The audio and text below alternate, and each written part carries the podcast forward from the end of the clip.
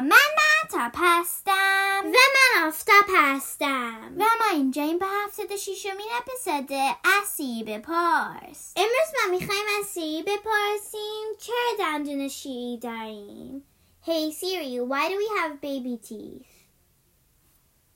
Here's an answer from medicinet.com.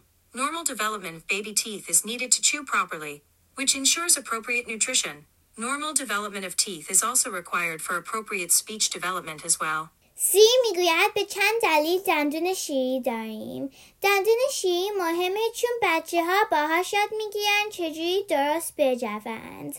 و همینطور کمک می‌کنه که یاد بگیرن چجوری صحبت کنن.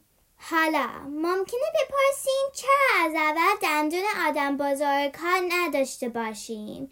دلیلش خیلی ساده است. جمجمه بچه ها کوچیکه و داره کم کم بزرگ میشه. به همین خاطر هم دندون های شیری کوچیکن هم تعدادشون کمه. اگر از اول دندون آدم بزرگا داشته باشیم هم کوچیکن هم کم. نکته جالب این که بعضی ها اصلا دندون آدم بزرگ ها در نمیارن یعنی برای همیشه دندون شیری دارن. خیلی معلوم نیست چرا اینجوری میشه.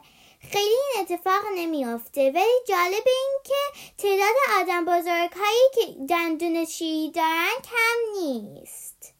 تا اپسود بعدی خداحافظ Hey Siri, play some music.